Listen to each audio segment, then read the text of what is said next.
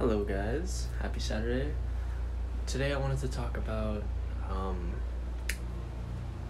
I guess, after thinking and trying stuff, I can honestly say a lot of people wonder when they're gonna change or what's gonna be that defining moment. And, you know, how tomorrow never comes and all this um, stuff. Uh, basically, I wanted to say from my personal experience, I've been always waiting, searching, hoping for the right opportunity. But someone once told me that the only time you're going to change is when you're sick and tired of being sick and tired.